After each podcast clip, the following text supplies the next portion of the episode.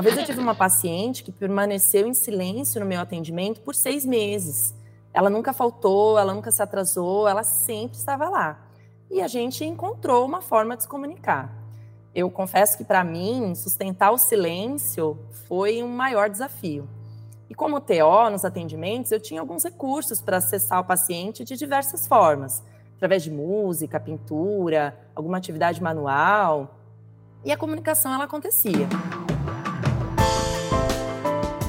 A gente sabe, então, dos estudos, que quanto maior é a compreensão da pessoa sobre a sua própria condição, né, mais predisposta ela está a ter um comportamento, então, de exercitar a sua própria autonomia, decidir as coisas, né? É, de fato, está relacionado também a maior adesão ao tratamento. E essa pessoa, por quê? Porque ela sabe o que tem que fazer, ela entendeu, ela compreendeu a importância de fazer aquilo, então ela, de fato, né, tem uma maior propensão a fazer. Comunicação, ela na verdade, ela é o problema do mundo, né? E não é só a questão com o discurso, é como a gente fala. Né? Então, é a entonação da voz. Às vezes você pode até falar um tema que vai desagradar a todos, mas a forma como você coloca não desagrada tanto assim. Eu, como profissional, eu não, eu não posso, eu não devo me colocar numa posição de superioridade. Né? Ah, eu sei mais do que você, eu estudei isso, você não. Isso é uma coisa muito comum que acontece nas relações. Então acontece ela, essa, essa, essa hierarquização da relação, né? E isso não aproxima, isso não é, acolhe, não é acolhedor. Olá, seja bem-vindo. Este é o podcast A Experiência do Paciente da Sobresp, a Sociedade Brasileira de Experiência do Paciente e Cuidado Centrado na Pessoa.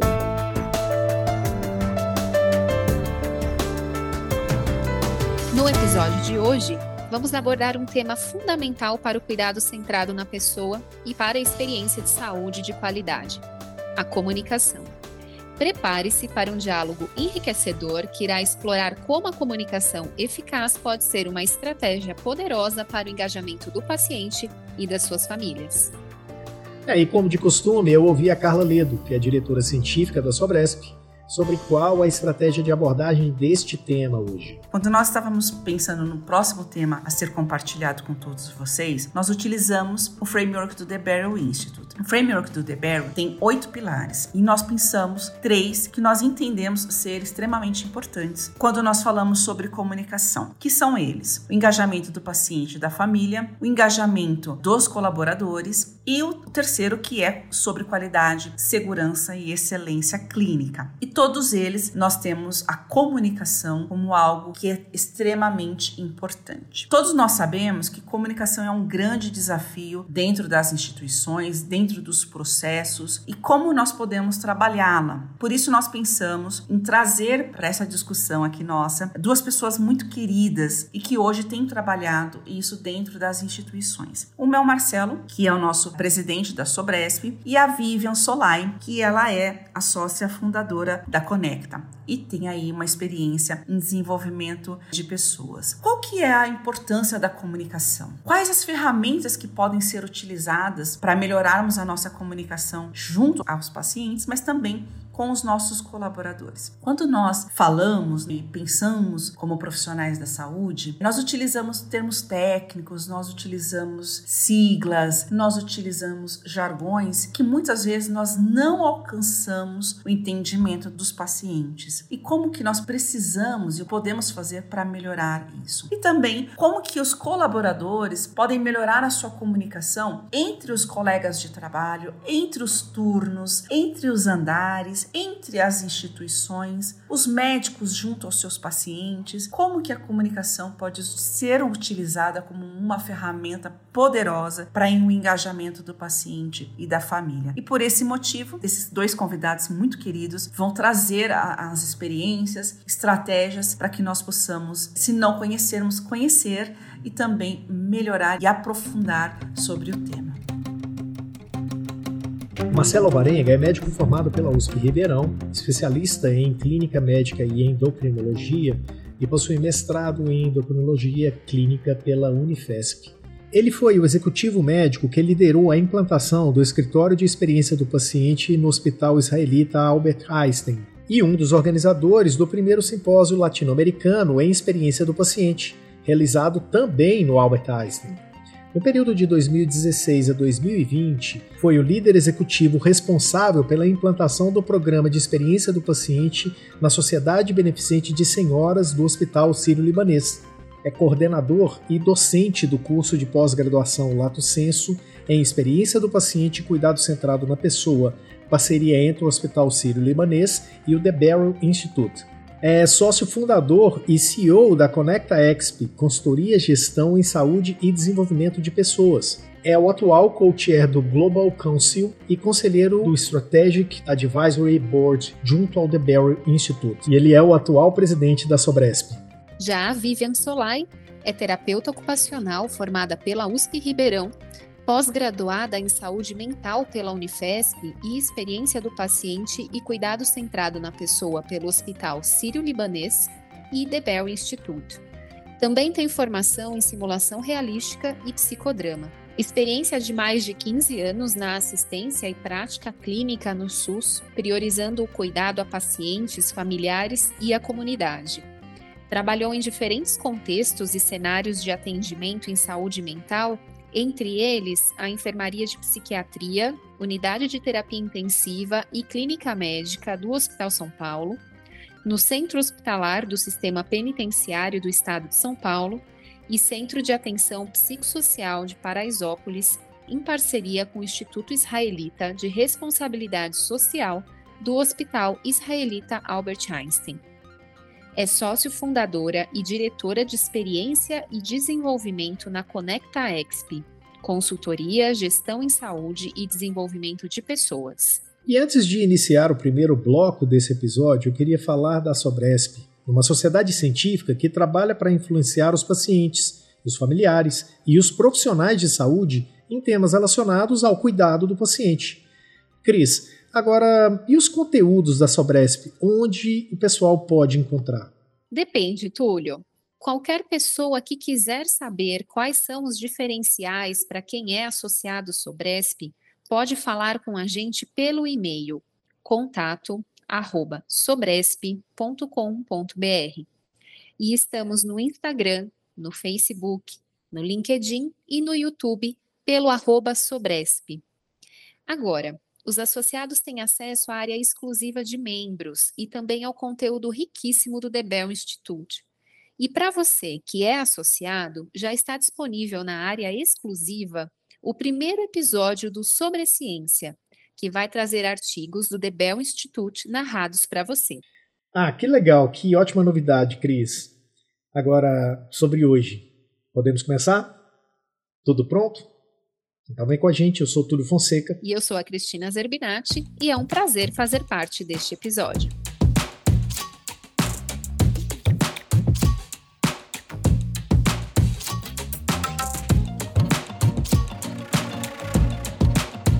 A Sobresp tem como missão revolucionar a experiência do paciente e a qualidade dos cuidados de saúde. Neste sentido, Abordar o tema da comunicação como estratégia para o engajamento do paciente e da família no cuidado é essencial.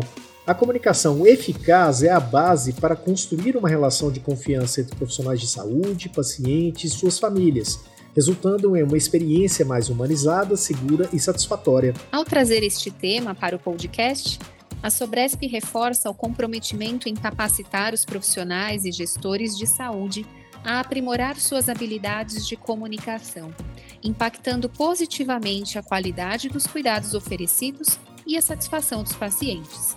Além disso, ao ouvirem especialistas renomados discutindo o assunto, os ouvintes terão acesso a insights valiosos que podem transformar a forma como encaram a comunicação na área da saúde. Essa abordagem no podcast interessa a um grupo amplo no ecossistema da saúde Gestores hospitalares e administradores de clínicas podem se beneficiar ao entender como a comunicação eficaz pode impactar positivamente a qualidade dos serviços e a satisfação dos pacientes. Profissionais de saúde, em geral, podem aprender estratégias para se comunicarem de forma mais clara e empática, melhorando a relação com os pacientes. Mas, pacientes e familiares, este episódio também é para vocês.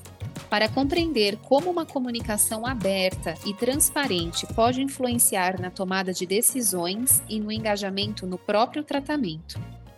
Além disso, a abordagem pode ser útil para educadores e pesquisadores na área de saúde, que buscam compreender e promover a comunicação eficaz como pilar fundamental para uma assistência de qualidade. É isso, seja bem-vindo, Marcelo. Oi, Túlio, obrigado. Um prazer estar aqui com vocês, viu? Oi, Cris. Oi, Marcelo, seja bem-vindo. Muito obrigado pelo convite. Seja bem-vindo também a Vivian. Oi, Túlio, oi, Cris. Queria agradecer aí o convite para esse podcast da Sobrexp. Estou me sentindo muito privilegiada por estar aqui hoje para falar com vocês de um tema que eu acho tão importante para todo mundo. Ah, legal. Seja bem-vinda, Vivian. Obrigada. É isso aí. A gente hoje vai falar sobre comunicação. E como ponto zero, a gente queria ouvir os nossos dois convidados, a Vivian e o Marcelo, que têm formação na área da saúde Bom, digam pra gente qual que é a relação profissional de vocês com o tema comunicação. Vou, posso começar, Vivian? Claro, por favor. Então tá bom. Vou contar um pouquinho para vocês aqui, né? Então, como médico e também como gestor e educador em saúde, eu tive a oportunidade de trabalhar em diferentes contextos, né, e cenários. E, e o que eu percebi, assim, é que sempre o que me ajudou em todas as situações foi a comunicação. É, primeiro era alguma coisa assim que eu digo que era mais intuitiva, é, então assim a gente eu tentava me comunicar, né, nas diferentes situações do jeito que eu achava que deveria ser, que seria melhor entendido.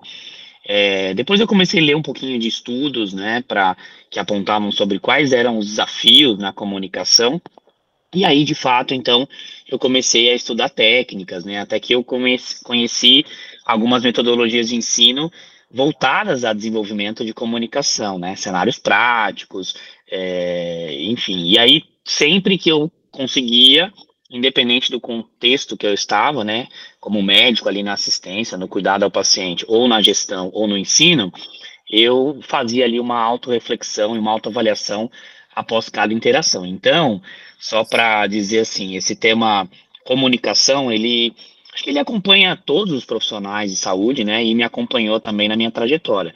Como médico, eu tive a oportunidade de trabalhar em unidade de internação, né, no ambiente hospitalar, em unidade de emergência também, pronto atendimento, é, UTI, é, e também no próprio consultório, né. A minha especialidade dentro da medicina é a endocrinologia, é uma especialidade muito ambulatorial. Então, hoje, a minha prática como médico e, e, a minha relação profissional com o tema comunicação é mais no consultório.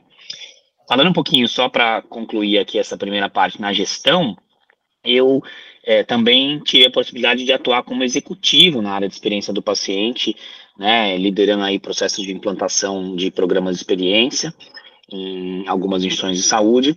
E eu precisei usar algumas habilidades né, de comunicação, como gestão de conflitos, é, feedback, negociação, resgate de serviço e confiança de pacientes em ambiente de ouvidoria, disclosure. E, e na Conecta, junto aí com a Vivian né, e com mais outros nossos parceiros, o William e outros colegas, a gente tem então atuado no desenvolvimento de pessoas em habilidades de comunicação. Essa é a minha experiência, minha relação profissional.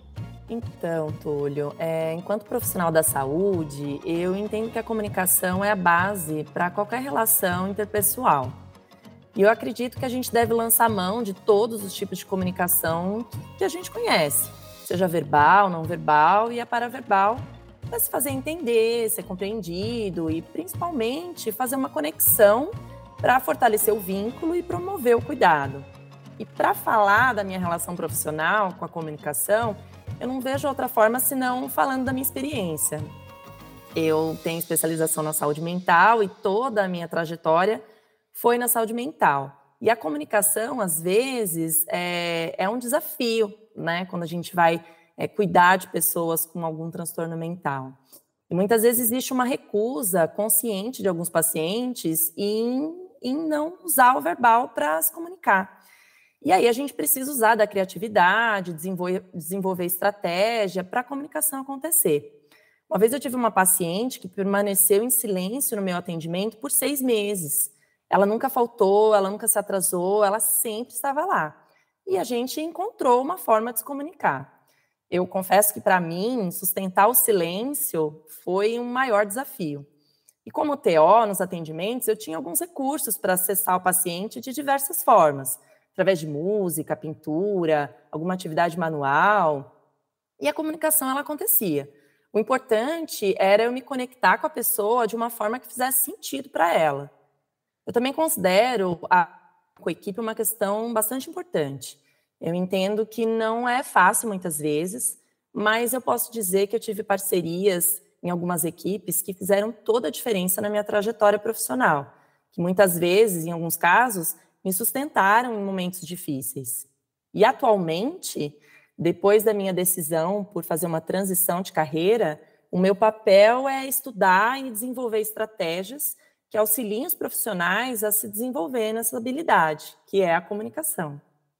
Quando a gente fala no cuidado centrado na pessoa e na experiência do paciente, o que, que a gente pode entender que é importante, né? Por que, que é importante esse tema?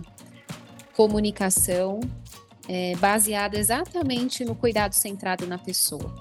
Cris, essa tua pergunta ela é assim muito importante, né, e fundamental, eu diria, para esse assunto. Enfim, por quê? Eu vou, eu vou trazer aqui algumas algumas. Primeiro eu vou trazer um pouquinho de estudo e depois eu vou trazer, né, alguns cases práticos aí, indicadores que a gente vê nessa temática. Então, olha que interessante.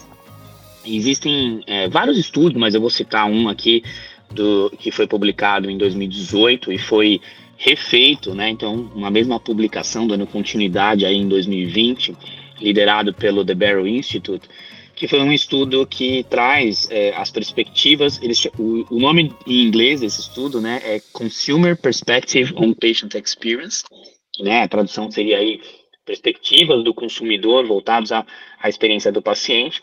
E nesse estudo, eles perguntavam para os é, usuários do serviço de saúde, né, no caso os pacientes, o que, que para eles era importante, o que, que para eles de fato determinava uma boa experiência, uma experiência positiva com os cuidados em saúde. E, e, quando a gente avalia a resposta, né, tanto no estudo de 2018 como 2020, o que mais influencia, o que mais determina uma boa experiência está relacionado às pessoas, né, aos relacionamentos.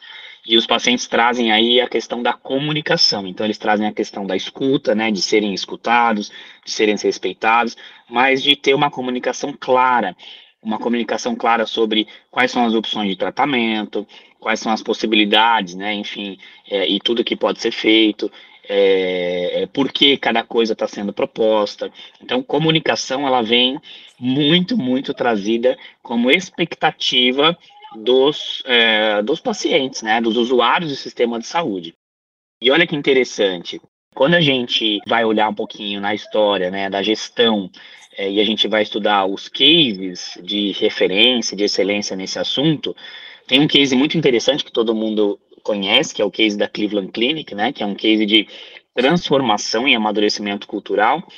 E o case da Cleveland, ele desde 2013 ele compartilha com a gente o seguinte resultado, né? Então, a Cleveland sempre foi uma instituição de excelência, focada em qualidade, segurança, tecnologia, eficiência, mas aí as pesquisas voltadas para os pacientes, né, perguntando para os pacientes o que, eles achavam do cuidado que eles recebiam na Cleveland, elas, as primeiras edições, lá em 2012, 2013, é, os pacientes diziam que eles não é, não percebiam valor naquele cuidado, né? não percebiam que eles eram acolhidos, respeitados, envolvidos. Então, ali foi uma grande lição para todo mundo da gestão nessa área de experiência, dizendo para a gente que é, a gente sim precisa ser bons, mas a gente só consegue demonstrar o valor do cuidado que a gente tem, seja como profissional, seja como instituição de saúde, quando a gente tem uma boa comunicação.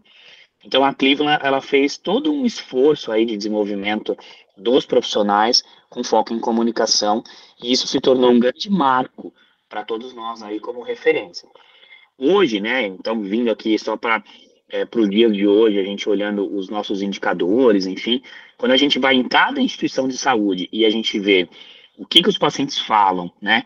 positivamente, ou o que, que eles apontam como oportunidade de melhoria, comunicação é um dos itens que mais está apontado, né? Tanto positivamente quanto negativamente. Então, quando a comunicação ela é positiva, diretamente tem uma relação de percepção de qualidade, percepção de valor no cuidado e na relação. Quando falta relação, quando, quando falta essa comunicação, essa clareza, é, os pacientes dizem o contrário. Ah, então eu não me senti, eu não percebi valor, eu não percebi qualidade, não me senti seguro. Né? Então, é, olha só que interessante. Desde estudos que apontam isso, para indicadores na prática, né, de instituições de saúde, até esse grande case aí que eu contei para vocês sobre a Cleveland, que é bem conhecido de todo mundo. E eu acho que até, né, Marcelo, se a gente puder complementar, e aí a Vivian também acho que fica à vontade se quiser comentar também, Vivian, é, é a comunicação entre é, o profissional e o paciente e os seus familiares, mas é também uma comunicação entre os profissionais de saúde, né? Que a gente observa que na realidade temos alguns desafios ainda a serem cumpridos. Exatamente, a gente precisa é, melhorar, né? Quer dizer, existem oportunidades aí para o desenvolvimento da comunicação, tanto dos profissionais com os pacientes, com seus familiares, com a rede de apoio, mas também da comunicação entre os profissionais, né? Quando a gente fala da comunicação é, do profissional com o paciente, com a família, a gente está falando muito assim, com foco em acolhimento, com foco em melhorar essa relação, construir uma relação de confiança, de parceria, construir um plano de cuidado, né? Decidir aí sobre os caminhos possíveis, um impacto, então, não só na percepção é, da relação de qualidade, né, dessa relação, de confiança também, mas também com impacto na adesão ao tratamento, enfim, no desfecho clínico. É, e quando a gente fala da, da comunicação entre os profissionais, acho que isso esbarra em várias outras questões, né? Esbarra em questão de segurança, né, cultura de segurança, quando a gente não tem uma, uma comunicação efetiva entre os membros da equipe, a gente pode comprometer até a segurança e a qualidade do cuidado, a gente pode ter conflitos entre nós, a gente pode ter, é, é, é, não ter ali de forma concreta, né, a efetivação do plano de cuidado do paciente. Então, todas essas vertentes de comunicação, né, seja na relação com o paciente ou na relação entre nós profissionais, ela é extremamente importante, fundamental para o cuidado. Vocês podem explicar para a gente três termos: letramento, que é alfabetismo em saúde, e ativação do paciente. E qual é a relação deste tema com qualidade, segurança e experiência com cuidados em saúde? Excelente pergunta, Tulio. Olha que interessante, né? Então, quando a gente fala de letramento ou alfabetismo em saúde, a gente é, se refere à capacidade que as pessoas têm de tanto acessar como também utilizar as informações em saúde é, para tomar decisões apropriadas, né, para o seu próprio cuidado e também para se manterem aí saudáveis ou, na verdade, cuidar de uma condição de adoecimento. E, e por que, que é importante falar de alfabetismo, letramento em saúde? Porque a gente sabe que é, esse alfabetismo ele está diretamente então relacionado à capacidade de compreensão das pessoas sobre, a, sobre aquela informação em saúde e também existe ali uma relação direta com um desfecho, né? Um desfecho clínico. A pessoa ela sabe o que significa um, um, é, para que serve, por exemplo, um determinado tratamento, uma determinada medicação, ela sabe qual é a importância de tomar aquilo, de fazer uso de forma correta, de forma é, é, contínua, ela sabe o que acontece se ela não fizer aquilo, né? Ela, ela sabe quais são os hábitos que ela precisa fazer para se manter saudável. Então, letramento, alfabetismo tem a ver com isso, com esse conhecimento. E quando a gente vai a fundo nos estudos nesse assunto, o que, que a gente é, percebe que existem aí várias tentativas de classificar né, esse, esse alfabetismo, esse letramento. Então, existem algumas maneiras de chamar isso de alfabetismo funcional, interativo, crítico, ou seja, né, é, é, vai aumentando aí as habilidades até cognitivas que a pessoa tem de analisar uma informação em saúde, criticar e exercer esse controle sobre a sua saúde, né? E a gente sabe que isso tem uma relação diretamente proporcional também à, à alfabetização. Então, quanto mais estudo também a pessoa tem, né, maior é o seu, é, é, potencialmente, o seu alfabetismo em saúde. E aí, em paralelo, a gente tem um outro termo, que é o termo ativação do paciente, e que ativação, ela tem a ver com é, a, a, postura que a pessoa tem, né? Assim, a, a, a escolha que ela faz sobre é, a sua própria condição de saúde, né? Então, o que, que eu quero dizer? Por exemplo, existem pessoas que elas têm uma tendência de assumir uma postura muito mais paternalista sobre o cuidado, então ela delega as decisões e delega todo esse, esse processo de gerenciamento do cuidado para alguém, né, que pode ser alguém da família, pode ser pró a própria equipe de saúde. Então, a gente fala assim, que existem aquelas pessoas que são menos ativadas, né, então elas têm uma tendência a ser mais paternalistas, né, assumir essa postura paternalista, e aquelas pessoas mais ativas no seu cuidado, elas têm uma tendência a, ao contrário disso, né, a, a ir atrás de informação, a buscar informação para tomar decisão, para participar das decisões junto com os profissionais e elas se veem como é, é, advogadas ali, né, do seu próprio cuidado, do seu próprio tratamento. Então, existem níveis diferentes de ativação. Existe uma, uma ferramenta, uma classificação que tenta é, é classificar isso em quatro níveis, né, nível 1, 2, 3 e 4 de ativação. Então, o nível 4 é aquele paciente que chega no consultório, né, ou nas consultas, ou nos atendimentos clínicos, cheio de informação, querendo participar, né, querendo trazer ali uma perspectiva é, é para, de fato, decidir junto e, e todo empoderado para esse processo de cuidado. E o nível 1 um é aquela pessoa, poxa, olha, não sei, não fui atrás, né, é, delega mesmo, de fato, ali para alguém essa escolha, esse, é, esse conhecimento. Por que, que, é importante falar disso? Né? Qual é a relação que isso tem com qualidade, segurança? A gente sabe, então, dos estudos, que quanto maior é a compreensão da pessoa sobre a sua própria condição, né, mais predisposta ela está a ter um comportamento, então, de exercitar sua própria autonomia, decidir as coisas, né, é, de fato, está relacionado também a maior adesão ao tratamento. E essa pessoa, por quê? Porque ela sabe o que tem que fazer, ela entendeu, ela compreendeu a importância de fazer aquilo, então ela, de fato, né, tem uma maior propensão a fazer. É, se ela tem dúvidas sobre aquilo, se ela não sabe muito bem para que serve, né, isso está diretamente relacionado a não aderir ao tratamento e, consequentemente, vai ter um impacto até no resultado que isso vai ter, né, que a gente, o termo que a gente usa aí é o desfecho clínico. Então, ela pode não ter um bom controle da sua condição e pode ter ali até complicações, né, complicações que vão prejudicar a sua saúde, pode ser é, é, hospitalizada, ela pode ser até comprometer a, a, vida, né? Então isso, isso tem impacto direto aí nessa questão do desfecho. Uma outra coisa que é legal você ver dos estudos que falam sobre ativação é que quanto mais ativados esses pacientes estão, claro que é, também sendo valorizados pelos profissionais, né? Nessa, nessa questão da, da, da decisão do tratamento, é, é, melhor é a percepção que esse paciente tem sobre a relação e sobre o cuidado. Então, isso influencia diretamente também na experiência. E, e também influencia na segurança, por quê? Porque se a pessoa sabe o que ela tem que fazer né, e quais são os, os, riscos de qualquer procedimento, de fazer ou não alguma coisa, ela, ela é barreira de segurança né, para aquilo. É, eu sempre gosto de contar, rapidamente, eu vou contar aqui um exemplo de uma coisa que é, todo mundo já deve ter passado por isso, né? E, assim, eu tinha um paciente extremamente ativado, que durante uma visita clínica no hospital, é, entra um profissional dentro do quarto, né, um profissional da equipe, dentro do quarto para fazer a administração de uma medicação, e esse paciente ele era super empoderado sobre a sua condição, e ele pergunta para que, que era aquela medicação.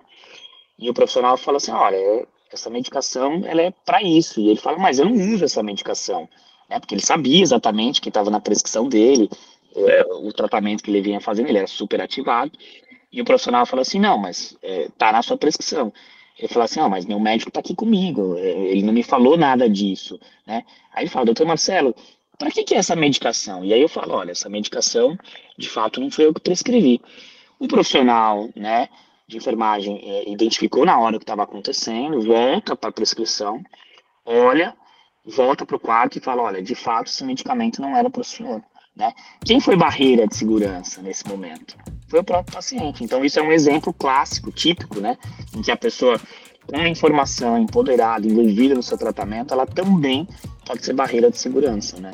Então, acho que essa é a relação direta que a gente tem entre alfabetismo, ativação, qualidade, segurança e experiência. Vivian, e aí quando a gente é, acompanha, né, todo esse percurso que a comunicação tem e o poder que ela traz ali no cuidado do paciente, a gente entende que só com uma relação de confiança e parceria mesmo entre os profissionais da saúde, o paciente e os familiares, é que a gente chega nesse nível de ativação do paciente, né? E aí, é, eu te pergunto assim, como que a gente constrói essa relação de confiança? Olha, Cris, eu acredito que para construir uma relação de confiança e parceria, o profissional de saúde precisa ter uma atitude acolhedora. E não estar só presente, mas se manter atento interessado para escutar e fazer o outro perceber o quanto aquele momento é importante. Que aquele momento o profissional está ali para aquela pessoa, sem pressa, sem distrações. Uma relação de confiança e parceria, ela é construída pela forma como agimos com o outro, né? Tá na empatia, no acolhimento, na gentileza, na transparência com que tratamos aquilo que às vezes pode ser difícil de falar. É preciso buscar aí é, uma conexão, querer de fato que essa relação aconteça, livre de julgamentos ou condições. O profissional de saúde ele precisa estar disponível, né, para apoiar, suportar o choro, muitas vezes o silêncio. O profissional ele precisa estar presente, às vezes é segurar na mão, é demonstrar que ficou triste, manter a esperança, por vezes demonstrar alegria diante uma conquista que, por menor que seja, e tudo tem que ser de forma muito natural, verdadeira, senão não vai ter sentido. É, Para mim, a confiança e a parceria elas precisam ser construídas dentro de uma relação. E ela não acontece de repente, de uma hora para outra. Existe um processo que precisa de dedicação e interesse genuíno pela condição do outro. Na verdade, então, a comunicação, né, e esse engajamento, essa ativação toda do paciente que a gente vem falando nesse primeiro bloco, nada mais é do que um olhar atento, né, de um cuidar com qualidade mesmo, né, com cuidado. Cris e Vivian, se vocês é, me permitem trazer aqui só uma, uma, uma visão também complementar, né, essa atitude de aproximação e acolhimento, a Vivian trouxe muito a, a, o poder que tem, né, a escuta, e, e, eu queria trazer a importância que a gente sempre fala, né, de que é, a empatia ela é uma coisa que está dentro da gente e que na verdade o que faz a conexão entre as pessoas é quando um outro percebe a sua empatia. Então muita gente até sente, né, é, pelo outro o que o que, tá, o que o outro está compartilhando, enfim, mas não tem uma atitude de demonstrar para o outro aquilo, né? Demonstrar que você se conectou. Então, eu acho que um grande desafio aí nesse processo de comunicação, para além dessa escuta ativa, né, estar presente, como a Vivian já trouxe para a gente, é você fazer o outro perceber a sua empatia. E eu queria também trazer um ponto que eu vejo como fundamental e, e eu levo para todas as minhas relações, que é a postura de humildade, né? Uma postura de é, ser igual. Né? Então, eu, eu como profissional, eu não, eu não posso, eu não devo me colocar numa posição de superioridade. Né? Ah, eu sei mais do que você, eu estudei isso, você não. Isso é uma coisa muito comum que acontece nas relações. Então acontece ela, essa, essa, essa hierarquização da relação, né? E isso não aproxima, isso não é, acolhe, não é acolhedor, né? Então eu colocaria também essa, essa questão da humildade. É, acho que um ponto importante que completa tudo isso, que a Vivian falou do interesse genuíno, mas que eu queria complementar, é que a pessoa ela precisa entender que além de você estar interessado por ela, né, você está ali para ajudá-la a tomar as melhores decisões. Então, quando você junta de um lado né, o seu conhecimento técnico, o seu estudo, a experiência que você tem em, muitos casos que você viu daquela condição, daquela patologia, com o que é de fato importante para o paciente, e você cria esse ambiente para que tudo isso seja falado, né? Então, quais são os prós, os contras, os riscos, as possibilidades. Né? Quando você traz de fato essa atitude colaborativa e de parceria, isso também, na minha opinião, aproxima. Né?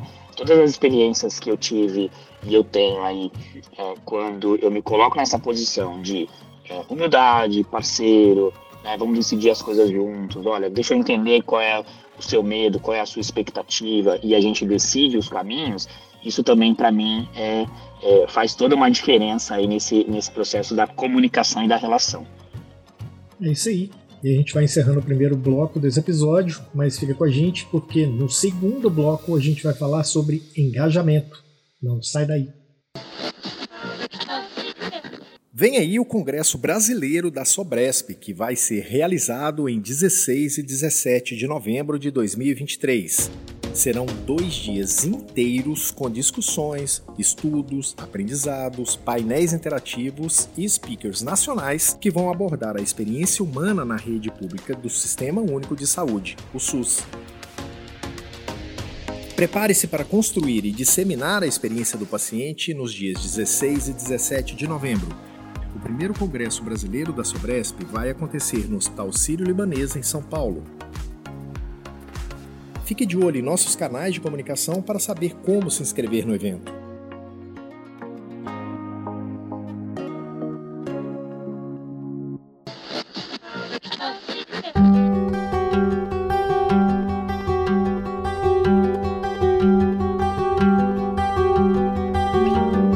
Volta para a discussão sobre a relação de parceria entre profissionais de saúde, pacientes e familiares. E eu começo perguntando de que forma o desenho do plano de cuidado deve ser feito com foco no engajamento. Muito bom, Tulio. Eu vou trazer aqui então alguns aspectos que eu acho que são importantes e eu gostaria depois de ouvir um pouquinho as considerações também da Vivian, né? Olha que interessante, né? Quando a gente olha é, para esse processo é, de evolução ou de amadurecimento, em como as decisões e como esse plano de cuidado ele vem, ele vem sendo desenhado ao longo dos anos, ao longo das décadas, a gente primeiro tinha uma etapa, né, uma fase em que o profissional médico ele decidia tudo sozinho, né, e ele dizia para os outros profissionais da equipe multi e para o paciente e para a família o que todo mundo tinha que fazer. E aí a gente conseguiu avançar, a gente conseguiu avançar em que sentido, né? Em, em trazer as pessoas da equipe multiprofissional também para essa discussão, né? Então, qual que é a visão do enfermeiro? Qual que é a visão é, do terapeuta ocupacional, do fundo, do nutricionista, do físio, do psicólogo, do farmacêutico, enfim, todos os profissionais aí envolvidos nesse cuidado. Qual, qual que é a visão desse profissional e o que, que ele traz também, né, na sua experiência e com relação à necessidade que esse paciente tem. E aí, a gente vai ali para uma terceira etapa em que é, a gente ainda né, é, precisa avançar nesse envolvimento também do paciente e da família para a decisão e para o desenho do plano. Então, olha que interessante, né? A gente vem lá de um modelo que era só um médico, depois um modelo em que a gente tenta aí, né, de fato, trabalhar em equipe, trazer a visão de todos os profissionais, até para um modelo em que a gente faz tudo isso também com o paciente e com a família, né? Então, um modelo mais de centralidade. Então, acho que a gente vem avançando nesse, nesse é, no que diz respeito a decidir as coisas de forma é, colaborativa, trabalhando em equipe, né? Desenhando aí o plano de cuidado. Qual que é a sua opinião sobre isso, Vivian? Eu acho que para o desenho do plano de cuidado, o trabalho de equipe ele é imprescindível, né? Porque é o momento em que cada profissional pode colocar a sua visão, a sua opinião, o seu conhecimento é, com foco no paciente, né? E eu acho que convidar o paciente para participar e construir isso conjuntamente faz toda a diferença né? E eu acho que essa construção e essa evolução, na verdade, né, que a gente vem encontrando aí, e, e aceitação também dos médicos em conseguir ouvir mais os outros profissionais, de conseguir parar para ouvir o paciente, ter opinião da família, isso faz toda a diferença no engajamento. Né? O paciente ele se apropria do cuidado, o paciente ele é, passa a ter uma proatividade de buscar conhecer é, seja a doença dele, a condição dele, ele busca aprender sobre o tratamento dele. Então, eu acho que, que essa construção conjunta, ela é muito importante. O trabalho em equipe ainda nem se fale. E, geralmente, a linguagem dos profissionais de saúde é complexa. Acaba usando muitos termos técnicos, as abreviações, os jargões, né? Isso pode comprometer a, compreensão do paciente e da família. É, e com isso, né, a, a participação deles nas decisões do tratamento, no engajamento desse cuidado. E aí a gente queria saber, né, de vocês, de que forma os profissionais podem ter uma linguagem mais clara, mais assertiva e mais acessível a, aos pacientes e aos familiares? Olha, Cris, eu acredito que o, o princípio para uma linguagem clara, assertiva e mais acessível é, após uma orientação, uma conversa, por exemplo, com o paciente, é perguntar se a pessoa entendeu. E ainda mais, pedir que ela explique o que ela entendeu. Da mesma forma que a linguagem é complexa, os termos técnicos foram aprendidos, é, os profissionais eles precisam aprender a usar uma linguagem mais simples para serem compreendidos, né? E ter uma efetividade naquilo que eles querem passar para o paciente, para a família. É, quando eu comecei a trabalhar na UTI, por exemplo, eu encontrei algumas dificuldades aí para entender muitas vezes o que era falado nas reuniões com as famílias, né? Nas visitas, enfim. Até que chegou um momento que eu perdi a vergonha, eu ainda era nova de profissão, eu perdi a vergonha e comecei a perguntar. E aí teve um pouco de resistência, muitos ali se incomodavam, porque acabava atrasando a reunião. Mas eu comecei a pensar: se eu sou profissional da saúde e não estou entendendo, que dirá a família, né, que está aqui ouvindo, ou às vezes o paciente que também participava daquele momento. Na maioria das vezes, eles não entendiam, mas não perguntavam para o médico. Eles iam perguntar depois da visita para TO, para físio, para psicóloga, porque eles tinham uma relação mais próxima com a gente e ficavam mais à vontade para perguntar sem se sentirem constrangidos, sem sentir vergonha por não entender o que estava sendo falado pelo médico no momento da visita. E sabe o que eu acho que é importante também, se vocês me permitem complementar? Quando a gente vai falar de uma comunicação que seja clara, que seja assertiva, né, e seja acessível, como a Vivian trouxe, eu acho que é importante a gente entender também, né, eu volto num tema que a gente discutiu lá no primeiro bloco, que é a questão do letramento e do nível de ativação. Porque olha que interessante, né? É, eu preciso calibrar a minha comunicação de acordo com é, o que aquela, da maneira que aquela pessoa sabe e quer falar né? Então, a pessoa, por exemplo, que ela é mais ativada, eu vou ter que entender, poxa, deixa eu entender qual que é o perfil dessa pessoa. Ela quer participar, ela tem informação, então eu vou, eu não vou tratar minimizando esse conhecimento dela, né? E também não vou fazer o contrário, uma pessoa que está pouco ativada ou tem um baixo aí letramento alfabetismo em saúde, eu não vou falar coisas complexas, né, para me distanciar dessa pessoa e aí, né, no final, o que geralmente acontece é a gente fala um monte de coisa difícil e fala assim, né, Cris? Ah, entendeu? E a pessoa fica até constrangida e fala, não, claro, eu entendi, mas não entendeu nada. Então é super importante mesmo o que a Vivian falou, que ao final desse encontro, né, você cheque a compreensão. Porque é ali que a gente tem a oportunidade de refazer os acordos, né? Então, acho que fica muito claro essa a, a importância de usar uma linguagem que seja, eu não vou dizer simples, mas que seja calibrada e adequada à compreensão e à necessidade de cada um, né? Quem quer falar de forma simples, que a gente fale de forma simples, e quem quer falar de forma mais é, é, mais técnica ou mais, né, com mais conhecimento, que também a gente calibre, né? Porque assim, eu vou dizer, na minha prática, eu já me peguei aí é, em algumas situações em que eu tentei ser muito simples com um paciente extremamente letrado, extremamente ativado, e o paciente falava assim, doutor, eu não estou entendendo, você está me tratando como se eu fosse uma pessoa que eu não, não sei o que eu estou falando, eu não sei, né, eu estudei, eu tenho informação, então, quer dizer, eu, eu, eu calibrei para menos, eu devia ter falado a mesma linguagem do paciente, né, e tem o outro lado, então a pessoa fala assim, olha, eu não estou entendendo, você está me trazendo muitas coisas técnicas, muita coisa difícil, então, quer dizer, calibrar aí de acordo com é, é, é, né, o nível de ativação e a preferência também de cada um. Tá bom, e depois de tudo isso que a gente ouviu, tem alguma forma de a gente melhorar a comunicação dos profissionais de saúde, gente? Tem sim, Túlio, com certeza. Através do desenvolvimento de habilidades socioemocionais, né? As pessoas elas precisam primeiro compreender que isso é importante e se perceberem. Elas precisam querer se envolver e aí sim trilharem uma jornada que vai de dentro para fora. eu comigo mesmo e depois eu com os outros. E assim desenvolver inteligência emocional, autogestão das emoções, escutativa, empatia, a prática de uma comunicação mais clara e assertiva, é, considerando também as habilidades voltadas para negociação, mediação de conflito, feedback e o trabalho em equipe. Né? Na Conecta Exp, a gente usa muito workshops vivenciais como forma de sensibilização. Usamos também psicodrama, com caráter educativo e não terapêutico, e a simulação realística, com cenários práticos porque são estratégias que é, de aprendizagem significativa para o treinamento dessas habilidades.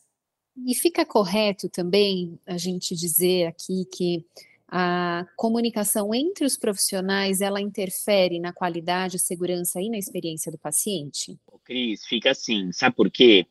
Olha que legal. Quando a gente fala, eu vou trazer duas visões aqui, tá? Vou trazer uma visão para o próprio é, plano e processo de cuidado, mas eu também vou trazer uma visão é, da importância da comunicação entre os profissionais é, no que diz respeito à cultura de segurança, né, redução aí de eventos adversos que acontecem nas instituições. Então, olha que interessante, falando um pouquinho do cuidado.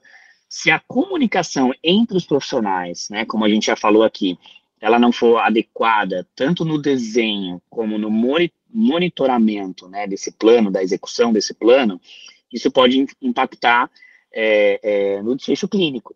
Né? Então a gente, tá, a gente não está falando entre si, eu como médico puxo para um lado, você que é fono puxa para o outro, a Vivi que é TO puxa para o outro e o paciente fica no meio. Então a gente ou a gente não se comunica, ou a comunicação ela vem truncada, né? Existem várias barreiras aí de comunicação e isso pode gerar o quê? Conflito, pode gerar é, é, conflito entre nós, pode gerar é, ruídos e também a gente não estar alinhado aí no que a gente desenhou e o que a gente se planejou, né? Ou planejou junto com o paciente. Então, com certeza, a comunicação entre os profissionais ela pode interferir na qualidade e na segurança do cuidado e também na experiência do paciente. Olha que interessante, esse tema de comunicação entre os profissionais, ele tem sido muito discutido no que diz respeito à cultura de segurança das organizações. Né? Então, olha que legal. Quando a gente fala assim, ó, a gente é uma equipe multi, e aí tem lá um médico, enfermeiro, fono, físio, TO, todo, todos nós aqui, o que, que a gente sabe, né? Que entre nós, né, historicamente, a gente foi criando aí hierarquias, a gente foi criando é, é, hierarquias que não deveriam existir, mas que existem, né? E as pessoas, elas nem sempre se sentem seguras e à vontade para poder se posicionar, para poder falar o que elas pensam, para poder dar opinião, para poder, inclusive, serem barreiras de segurança dentro de uma instituição. Então, aí que está a relação da cultura de segurança. Então, tem um, uma estratégia é, bem bacana que existe aí, que derivou ali da, da aviação, né, de, é, de ajudar os profissionais a desenvolverem a sua comunicação com foco em trabalho em equipe e com foco em redução do risco de erro. E esses pilares, né, essa, esse treinamento, esse desenvolvimento, eles vêm de um treinamento chamado HCRM, né, que é o, o CRM da aviação adaptado para a área da saúde, e ele trabalha alguns pilares. Ele trabalha ali consciência situacional, gestão do risco de erro, comunicação clara e assertiva, liderança, relação interpessoal, trabalho em equipe e tomada de decisão. Então, olha que interessante, vou dar um exemplo bem clássico aqui.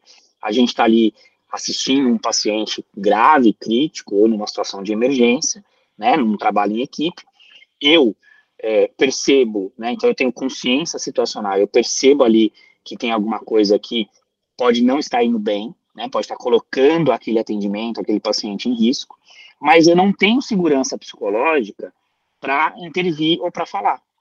Então, o que, que acaba acontecendo, né? Eu me coloco numa posição muito passiva, não digo nada e deixo aquilo correr. Então, como é que eu não, como é que a gente tentaria evitar isso, né? Como é que a gente cria esse ambiente de segurança psicológica para as pessoas poderem se posicionar quando elas veem que é, algo pode ser diferente, né? Quando elas precisam se posicionar de fato como barreira de segurança. Então, o primeiro ponto é reconhecer que aquilo pode ser um problema. O segundo ponto é como é que eu chego em você, né? Mesmo assim, é, mesmo sem a gente formalmente ter isso, mas a gente sabe que na, de forma subliminar existem essas hierarquias, né? Então, como é que eu chego para você, por exemplo, você é minha professora, ou você é minha minha é, minha mentora ali, né? Ou você é médica e eu sou enfermeiro, e aí eu falo assim, doutora, olha, eu tô vendo aqui que isso tá fazendo mal pro paciente. Aí você vai dizer, mas espera aí, como assim? Você tá falando de mim, né? É a minha prática, eu pensei nisso. Então, como é que eu te falo isso de forma clara, assertiva, né? E você vai me entender e você vai entender que isso é em prol do paciente. Então, esse é um outro ponto, né? Como é que a gente se comunica entre nós com foco ali na segurança do paciente. E isso perpassa ali por atitude de liderança, por atitude, né, por a gente trabalhar essa nossa relação interpessoal. E acho que aqui tem um ponto muito importante, que é assim, se eu tenho algo para dizer, eu não me sinto à vontade, né? Ou eu sinto que aquelas pessoas ali não vão me escutar. Eu preciso saber pedir e saber oferecer ajuda, né? E de novo eu volto naquela postura de humildade que a gente falou lá no comecinho.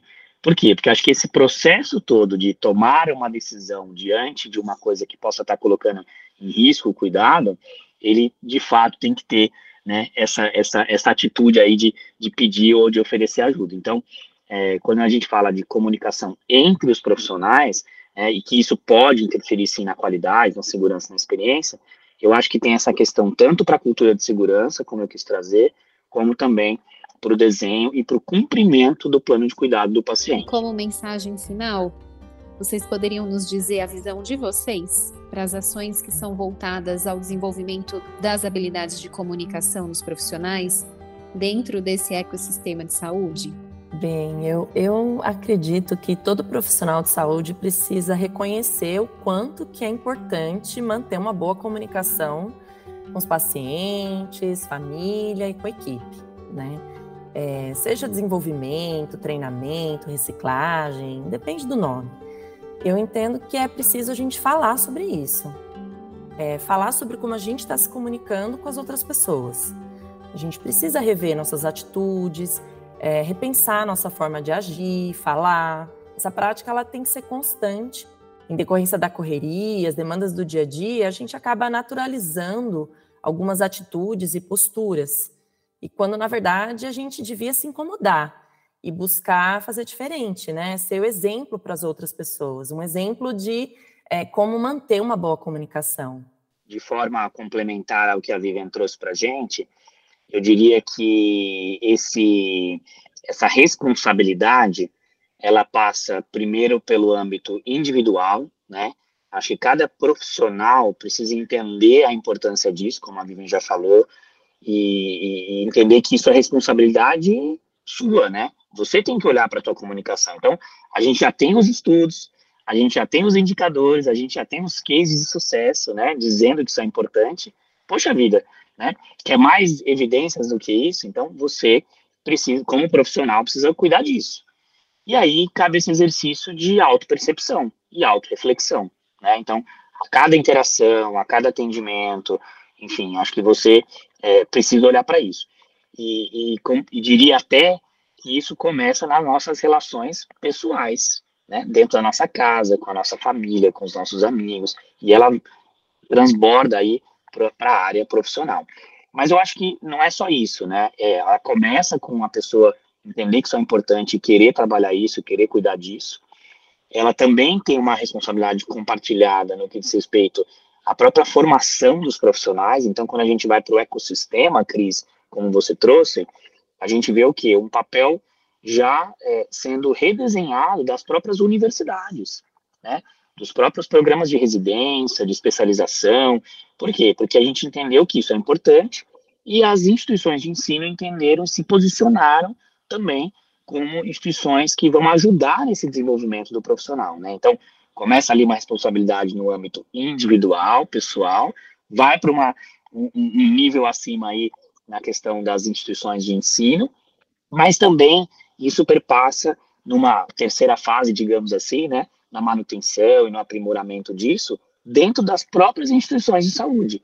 Então, existem instituições que entenderam que isso é importante e estão, de fato, investindo nisso, né, para que as pessoas que estão ali cada vez mais saibam se comunicar entre si, no que diz respeito à comunicação entre os profissionais, mas também com os pacientes, com a família, com a rede de apoio, né? E aí a gente vê alguns agentes alguns parceiros aí entrando também nesse, nessas ações.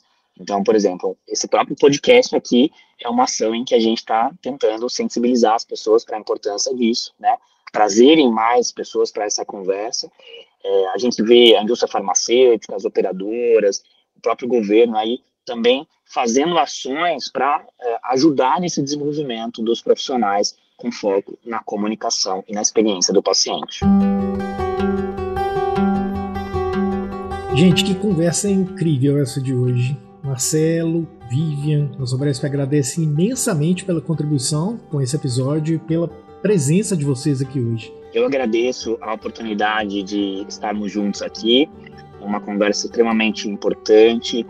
É, né, assim, acho que ela é fundamental para todos nós na nossa vida pessoal e profissional e também, né, pela oportunidade que a gente está tendo aqui de trazer experiências compartilhadas é, por várias pessoas. Muito obrigado, feliz de estar aqui hoje. Cris, Túlio, eu agradeço essa oportunidade mais uma vez de participar desse podcast da Sobrexp. Acho que é um privilégio é, poder estar aqui com vocês, estar aqui com o Marcelo. Eu só tenho a agradecer. Obrigada. Vivian, Marcelo, nós que agradecemos. Foi um prazer imenso conversar um pouco sobre comunicação. Para mim, em específico, como fonoaudióloga, e até ficar suspeita, né, essa conversa, mas de um tema que é tão importante e que, de fato, impacta demais no nosso cotidiano. Fiquei curioso para ouvir a Cris falar de comunicação. Ah, vamos fazer algum do ponto de vista da fono. Então. Porque, na verdade, uma, até uma vez numa discussão que eu tive, foi dito assim que a comunicação, ela na verdade, ela é o problema do mundo. E não é só a questão com o discurso, é como a gente fala. Então, é a entonação da voz. Às vezes você pode até falar um tema que vai desagradar a todos, mas a forma como você coloca não desagrada tanto assim. Eu fiz recentemente uma. Ah, foi esse ano agora, no mês de maio o, a Redidor fez um movimento para os profissionais da saúde, a Semana da Enfermagem, mas eles chamam como Semana do Profissional da Saúde. E eu fiz uma aula online para a equipe, tinha muito enfermeiro, falando sobre essa questão da forma como a gente fala, essa questão do trato vocal, da articulação, da projeção da fala, que tudo isso interfere na mesma mensagem que a gente vai transmitir. E, e aí, curiosamente, depois passou acho que um mês, mais ou menos, vieram alguns técnicos falar comigo, eles falaram o quanto eles acharam que foi importante aquela fala que eu tive na aula.